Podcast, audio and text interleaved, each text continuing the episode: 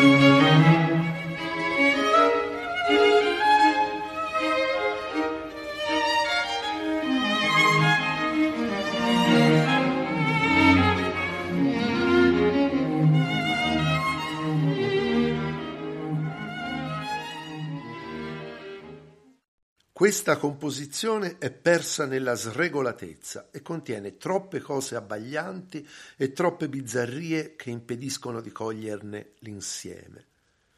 Questi quartetti sono sconsideratamente indulgenti ai più strani e singolari capricci dell'ingegnosa immaginazione di Beethoven. Beethoven potrebbe assurgere alla vera grandezza se solo ponesse un freno alla sua esuberante fantasia. Beethoven mostra una eccentricità che unisce e confonde il tragico e il comico, il piacevole e il repellente, l'eroismo con il baccano e la santità più elevata con le burle, senza distinzione. A questo punto, care ascoltatrici e cari ascoltatori, devo confessarvi di aver barato. Nessuna delle frasi che ho letto fin qui è riferita agli ultimi quartetti di Beethoven. Perché le ho lette, allora? Le ho lette perché esse dimostrano che quando videro la luce queste sue estreme, sconvolgenti pagine, il pubblico e la critica si erano ormai abituati all'idea che Beethoven, come aveva già osservato Haydn commentando il trio in do minore dell'opera uno, era un compositore eccessivamente strano.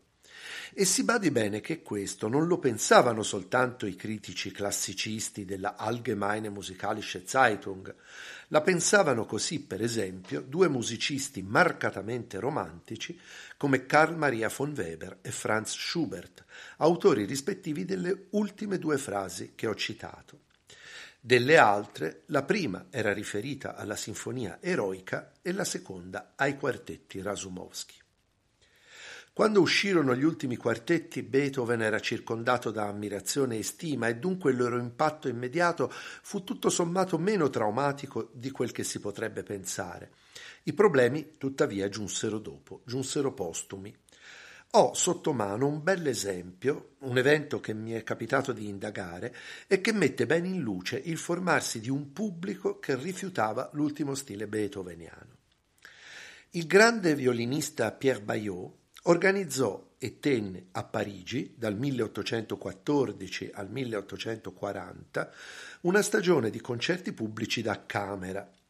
Il programma di queste séance ruotava attorno alla triade viennese Haydn, Mozart, Beethoven, alla quale Baillot aggiungeva regolarmente il suo amatissimo Boccherini, suscitando così l'ilarità di Mendelssohn e lo sdegno di Spohr. Il venticinque marzo milleottocentoventotto, a distanza di un anno dalla morte di Beethoven, Baillot propose al pubblico parigino il lento assai del quartetto opera centotrentacinque, riscuotendo probabilmente un successo di stima. L'anno ancora successivo, però, Baillot azzardò un'esecuzione niente meno che dell'opera centotrentuno, con esito fallimentare. Dopo quel concerto del ventiquattro marzo milleottocentoventinove, il Beethoven di Baillot tornò a essere quello dei quartetti opera diciotto, e perfino le incursioni nei Rasumowski e nei due quartetti successivi costituirono delle eccezioni. Letta alla luce di questo episodio, una frase sugli ultimi quartetti di Beethoven scritta nel milleottocentocinquantuno da Louis Picot, il primo biografo di Boccherini, ci appare come il vero e proprio manifesto ideologico postumo dell'uditorio di Baillot. Fintanto che questo genio immortale ha seguito le tracce di Mozart, egli si è imposto all'ammirazione, ha imposto la sua sovrana potenza, ma quando ha rigettato le forme troppo simmetriche, troppo convenzionali per i suoi gusti, per lanciarsi a corpo morto nella fantasia libera da tutte le regole, da tutte le costrizioni, qual è stato il risultato? Paragonate i suoi bei quartetti con gli ultimi sei e rispondete. Nel millenovecentotrenta Georges de Saint-Foix avrebbe commentato questa frase di Picot con un lapidario «La postérité a répondu». Ma resta il fatto che perfino nel Novecento gli ultimi quartetti beethoveniani hanno costituito una linea di demarcazione tra due diversi tipi di uditorio, quello che li accetta e quello che, magari sottacendolo per non subire l'ostracismo del dotto, li rifiuta. Beethoven si decise a tornare alla composizione per quartetto d'archi nel milleottocentoventidue, mentre stava lavorando alla Nona Sinfonia e alla Missa Solemnis. A spingerlo fu un altro aristocratico russo, il principe Nikolai Galitzin.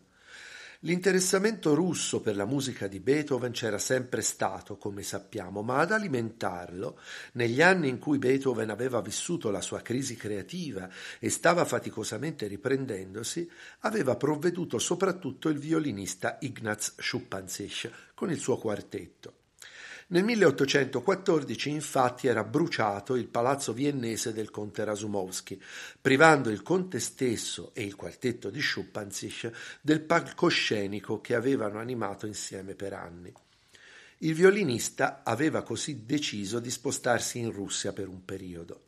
Galitzin, anch'egli un valido musicista dilettante, era particolarmente appassionato della musica di Beethoven, tanto che, suscitando la forte gratitudine del compositore, era stato fra i principali sottoscrittori dell'edizione a stampa della Missa Solemnis.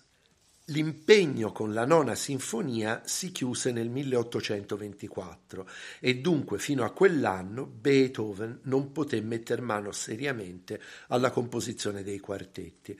A partire dal tardo milleottocentoventiquattro, tuttavia, iniziò a lavorarci e nell'arco dell'anno successivo, il milleottocentoventicinque, i tre quartetti promessi a Galitzin furono completati. Nell'ordine, il quartetto in Mi bemolle maggiore opera centoventisette, del quale parleremo in questa trasmissione, il quartetto in La minore opera centotrentadue e il quartetto in Si bemolle maggiore opera centotrenta. A questo proposito vorrei ricordare che non bisogna affidarsi troppo ai numeri d'opera per stabilire la cronologia delle composizioni, e ciò per una ragione molto semplice. Il numero d'opera veniva assegnato dagli editori nel momento in cui un lavoro veniva pubblicato. Beethoven è stato forse il primo compositore della storia ad essersi preoccupato che in qualche modo i numeri d'opera corrispondessero alla cronologia della sua attività compositiva, ma senza essere in questo troppo rigido, perché era uomo di mondo e conosceva perfettamente le regole del mercato editoriale. Ecco dunque per quale motivo il quartetto opera centotrentadue sarà trattato già nella prossima trasmissione. Per data di composizione esso precede sia l'opera centotrenta sia l'opera centotrentuno. Un terzo stile beethoveniano, come lo avrebbe chiamato Wilhelm von Lenz, si era già delineato almeno a partire dalla sonata per pianoforte opera centouno e dalle due sonate per violoncello e pianoforte opera centodue. Tra le vette raggiunte nell'ambito di questo stile, oltre alla Missa Solemnis e alla Nona Sinfonia, già ricordate, dobbiamo inevitabilmente citare anche quella vera e propria summa dell'arte della variazione che in un certo senso possiamo considerare l'erede moderna delle variazioni Goldberg di Bach, costituita dal ciclo delle trentatré variazioni su un valzer di Diabelli.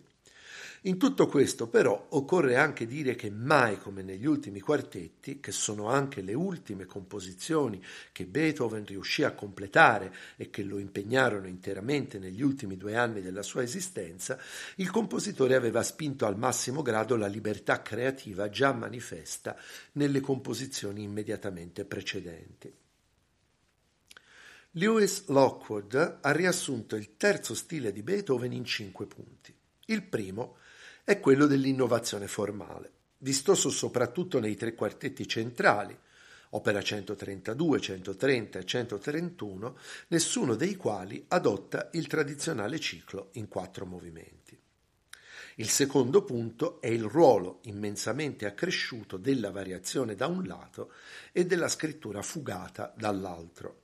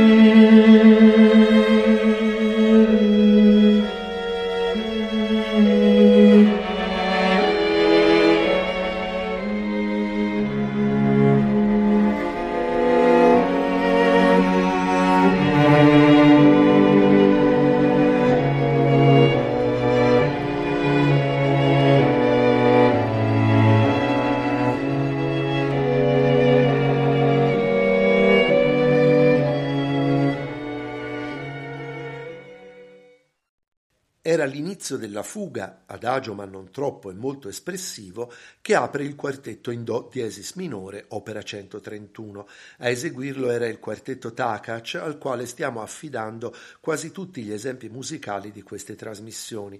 Poiché tuttavia il quartetto Takacs è anche l'interprete dell'esecuzione integrale dell'opera centoventisette che potrete ascoltare al termine della trasmissione, per questo specifico quartetto gli esempi che propongo qui provengono invece dalla registrazione del disciolto quartetto Alban Berg. Il terzo punto caratterizzante del terzo stile di Beethoven nella sintesi di Lewis Lockwood è costituito dai riferimenti extramusicali. Titoli e motti apposti a singoli movimenti vanno nella stessa direzione del ricorso alla poesia di Schiller per il finale della Nona Sinfonia e indicano il limite oltre il quale, per l'ultimo Beethoven, la musica strumentale sembra non poter andare.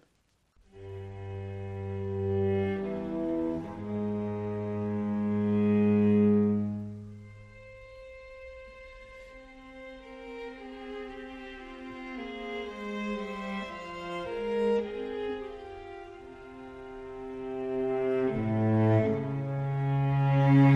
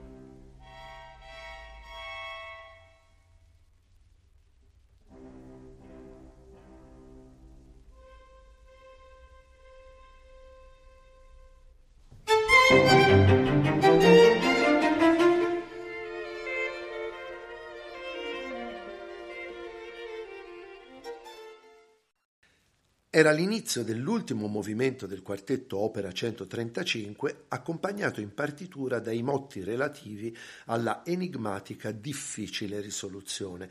Ne parleremo nell'ultima delle trasmissioni dedicate ai quartetti di Beethoven. Proseguendo con l'efficace schematizzazione di Lockwood, come quarto punto caratterizzante dell'ultimo stile di Beethoven, troviamo la contaminazione dei generi, ovvero il ricorso a moduli e stilemi propri di altri ambiti musicali all'interno del genere quartettistico. Qui, naturalmente, la citazione è d'obbligo.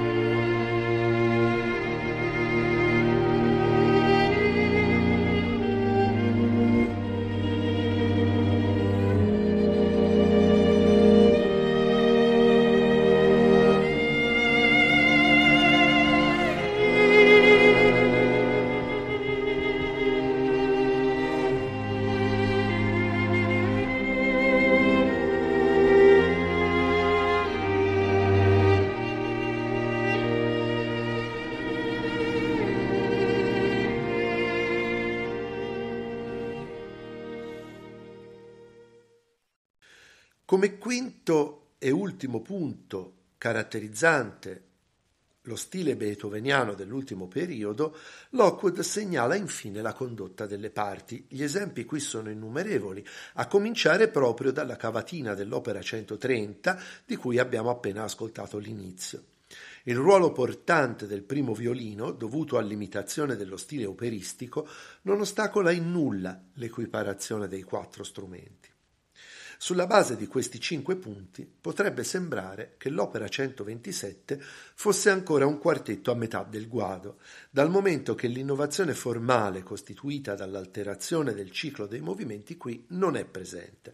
Siamo infatti di fronte a un quartetto articolato nei quattro movimenti classici, con un tempo lento e uno scherzo centrali e due movimenti di andamento mosso agli estremi. Questa stessa considerazione vale anche per l'ultimo quartetto del ciclo, ovvero l'opera centotrentacinque, e forse non è un caso se proprio questi sono i due quartetti meno commentati tra gli ultimi cinque composti da Beethoven, a torto a mio avviso. Intanto, per entrare più nel vivo del quartetto opera centoventisette al quale è dedicata questa trasmissione, mi sembra che ai cinque punti di Lockwood se ne debba aggiungere perlomeno un altro. Questo sesto punto, che in realtà Lockwood considera, ma ricomprendendolo nella più generale questione della forma, è il sostanziale annullamento della distinzione fra la presentazione di un tema musicale e la sua elaborazione. Da un lato, infatti, si può dire che nell'ultimo Beethoven tutto è sviluppo e niente è esposizione, e ciò vale in particolare per l'opera centotrentuno. Dall'altro, uno degli obiettivi principali di Beethoven è divenuto quello di mascherare gli snodi del discorso musicale all'orecchio dell'ascoltatore in modo tale che questi lo percepisca come un flusso ininterrotto. Il primo movimento dell'opera centoventisette mostra chiaramente questo aspetto, apparentemente complesso da descrivere, ma chiarissimo all'ascolto. Per illustrarlo riprendiamo innanzitutto un ascolto che abbiamo fatto nella nostra prima trasmissione. Il primo tema del primo movimento del primo quartetto Rasumowski.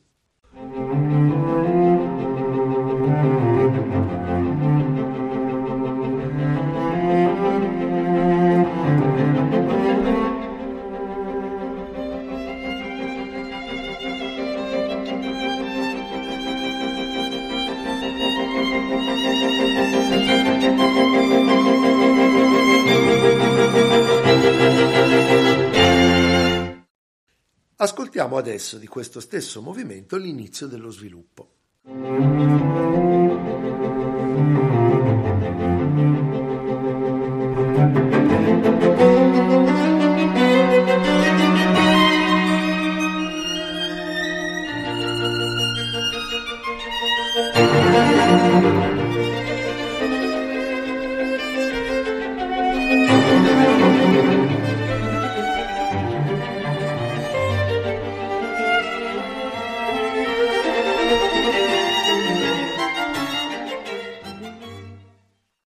L'ascoltatore percepisce qui due cose.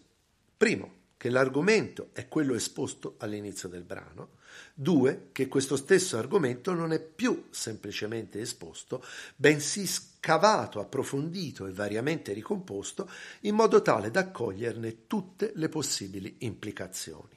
Una delle caratteristiche fondamentali dello stile classico, che ancora nei Rasumowski non viene meno, è quella di segnalare in modo riconoscibile all'ascoltatore, dopo questo vero e proprio svolgimento, il ritorno del tema principale nella sua formulazione originale.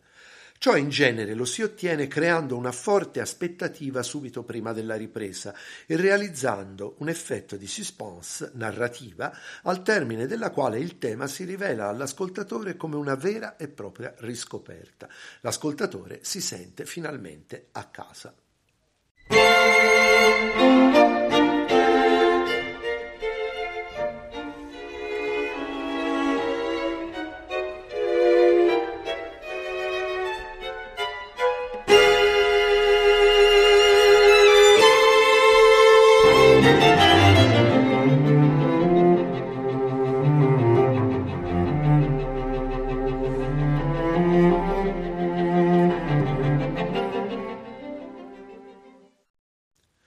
Nel primo movimento dell'opera centoventisette questo effetto di disvelamento e di ritorno al punto di partenza è completamente annullato.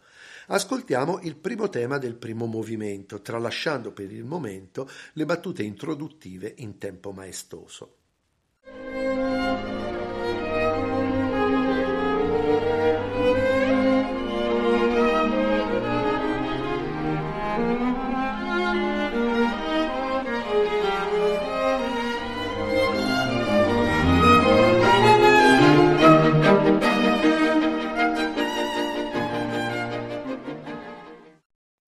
Anche in questo caso, secondo i dettami dello stile classico, il tema subisce delle manipolazioni in un'apposita sezione di sviluppo.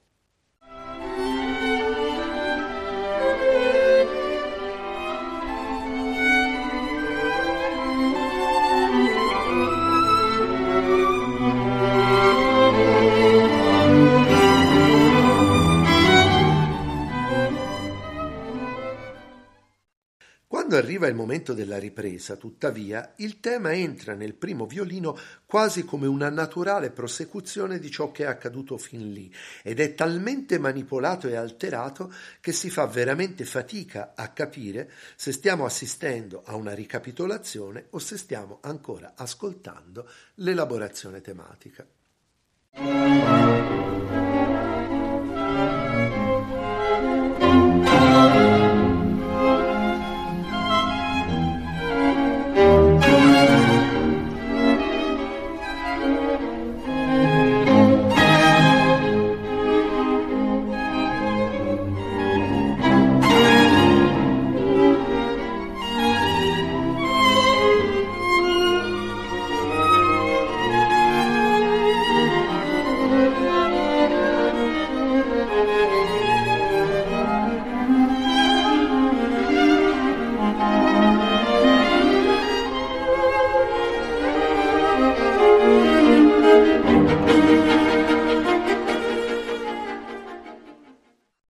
A confondere ancor più le acque, infine, intervengono le battute di introduzione. Riprendendo una sua idea antica che risale almeno alla sonata patetica, Beethoven riutilizza queste battute altre due volte e in contesti sempre diversi all'interno del movimento, dimostrando dunque che questo flusso ininterrotto è comunque visibilmente screziato da degli accostamenti che l'ascoltatore può cogliere come gratuiti, arbitrari.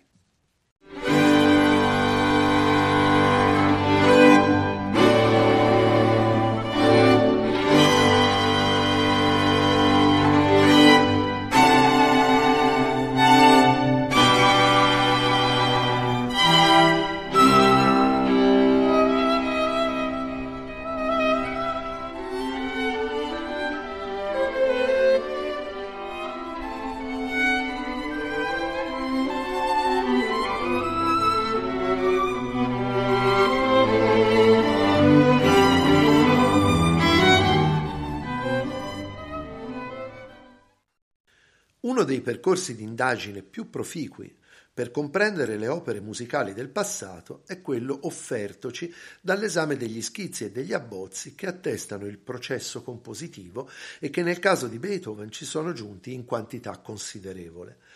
Questo ci consente, tra l'altro, di valutare le decisioni di Beethoven sullo sfondo del suo pensiero artistico. Lo studio degli abbozzi del quartetto opera centoventisette ci dimostra, per esempio, che Beethoven in quel momento stava già pensando di scardinare la tradizionale successione dei movimenti. Nella sua prima formulazione, infatti, anche questo quartetto avrebbe dovuto essere in sei movimenti, con un pezzo caratteristico dal titolo La Gaieté, prima dell'adagio, e un'introduzione lenta al movimento finale. Non sappiamo perché in seguito Beethoven abbia deciso di rimandare questa scelta alle composizioni successive. Abbiamo però la conferma che l'opera centoventisette non fu affatto la tappa intermedia di un percorso che aveva come traguardo l'opera centotrenta, bensì il frutto di una scelta consapevole. L'articolazione nei quattro movimenti tradizionali, inoltre, non deve trarci in inganno. Se guardiamo alla lunghezza dei singoli movimenti, infatti, ci accorgiamo che l'adagio, ma non troppo e molto cantabile, del quale abbiamo ascoltato un frammento in apertura di trasmissione, sempre nell'esecuzione del quartetto Alban Berg, ha una durata più che doppia rispetto a quella di ciascuno degli altri movimenti. Non è la prima volta che un tempo lento sopravanza in durata il primo movimento. Una sproporzione così vistosa però ci dice chiaramente che l'opera centoventisette non è pensata come una tradizionale successione di movimenti, ma è concepita intorno a un movimento centrale che fa da asse portante. In altre parole, sotto l'apparente ortodossia dell'organizzazione in quattro movimenti c'è un'idea di ciclo strumentale completamente diversa da quella della tradizione. È una struttura che potremmo definire ad arco, nella quale il punto culminante è costituito da un movimento interno che richiama l'attenzione per le sue caratteristiche specifiche. Nel caso dell'opera centoventisette, l'adagio è il primo movimento di quartetto nel quale la forma del tema con variazioni mette a frutto la vera e propria rivoluzione che Beethoven aveva compiuto poco prima con le trentatré variazioni sul valzer di Diabelli. Ancora una volta, l'obiettivo è quello di conferire un grande senso di continuità al brano, nonostante esso contenga al proprio interno un'enorme varietà di stati affettivi. In apertura di trasmissione abbiamo ascoltato una variazione che potremmo definire al tempo stesso dialogica e scherzosa, ma il suo punto di partenza è un tema la cui cantabilità costituisce un ulteriore passo in avanti nel lirismo beethoveniano, un passo lungo che arriva almeno fino a Gustav Mahler.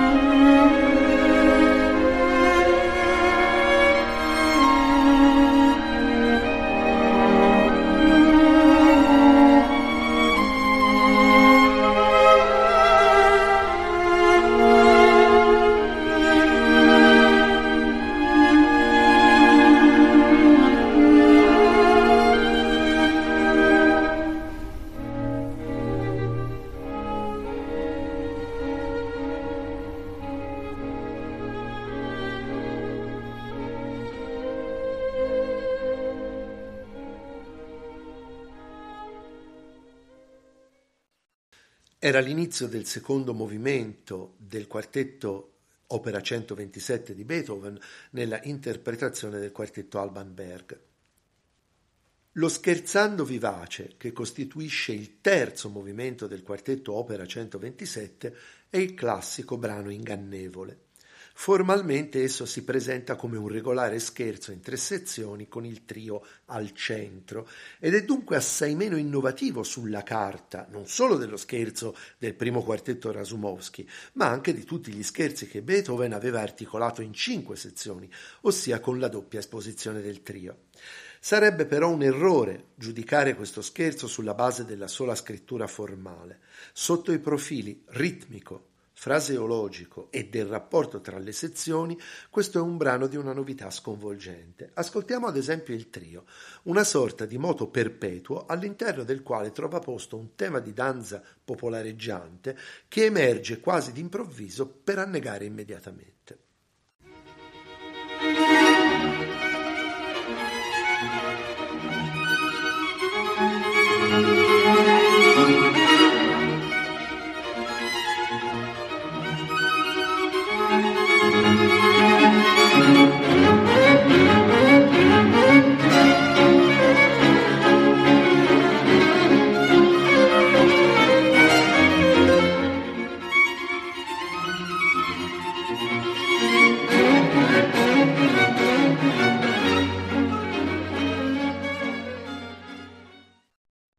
Un altro aspetto impressionante di questo scherzo è la sua conclusione.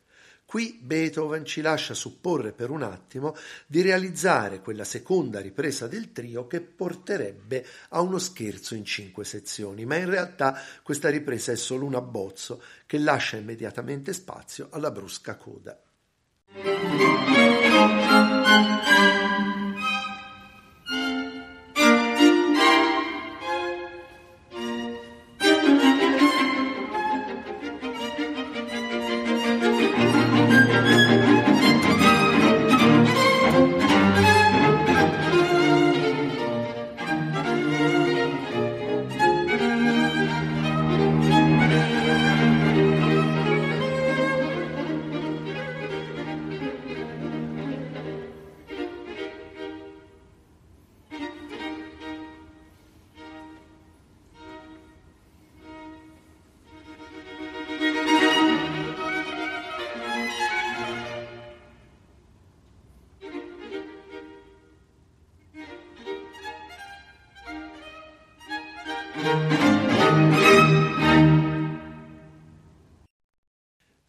Vale la pena di ascoltare questa pagina straordinaria per intero. Ecco dunque lo scherzando vivace del quartetto opera centoventisette nell'interpretazione del quartetto Alban Berg.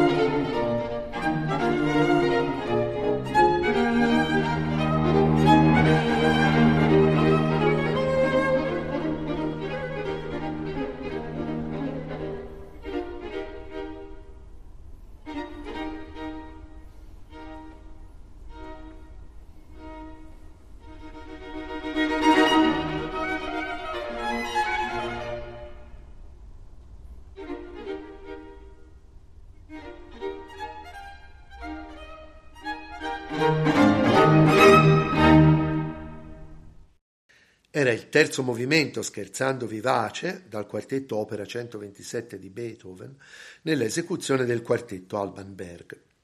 Il finale del quartetto opera centoventisette ripropone le stesse condotte del primo movimento nel mascherare una struttura formale solida in modo tale che l'ascoltatore non la percepisca e si concentri invece sulla continuità del discorso musicale.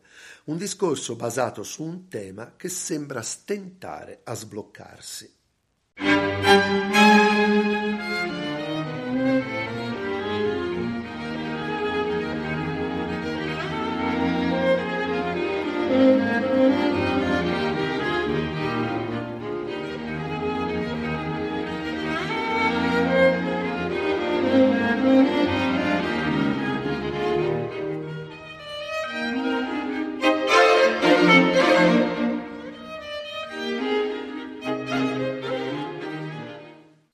La coda di questo finale, che reca l'indicazione allegro con moto, è infine una sublimazione delle tecniche di variazione già impiegate nel secondo movimento e vi riecheggia anche quel gusto per l'estremo registro acuto che Beethoven aveva già ampiamente coltivato nei quartetti Rasumowski.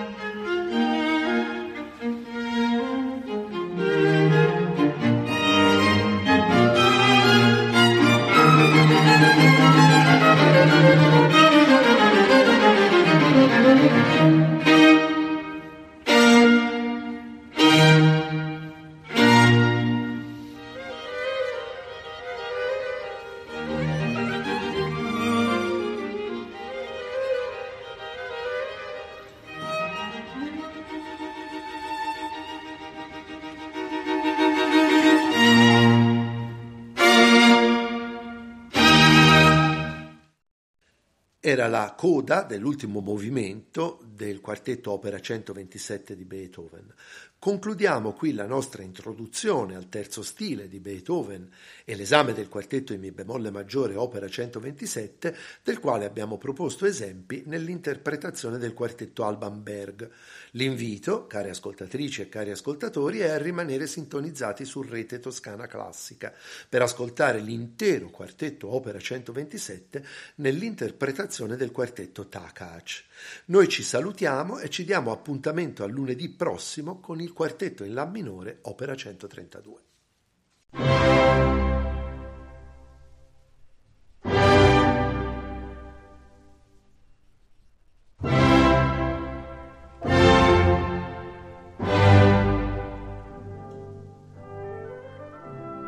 Abbiamo trasmesso Beethoven duecentocinquanta e gli uomini salirono verso la luce.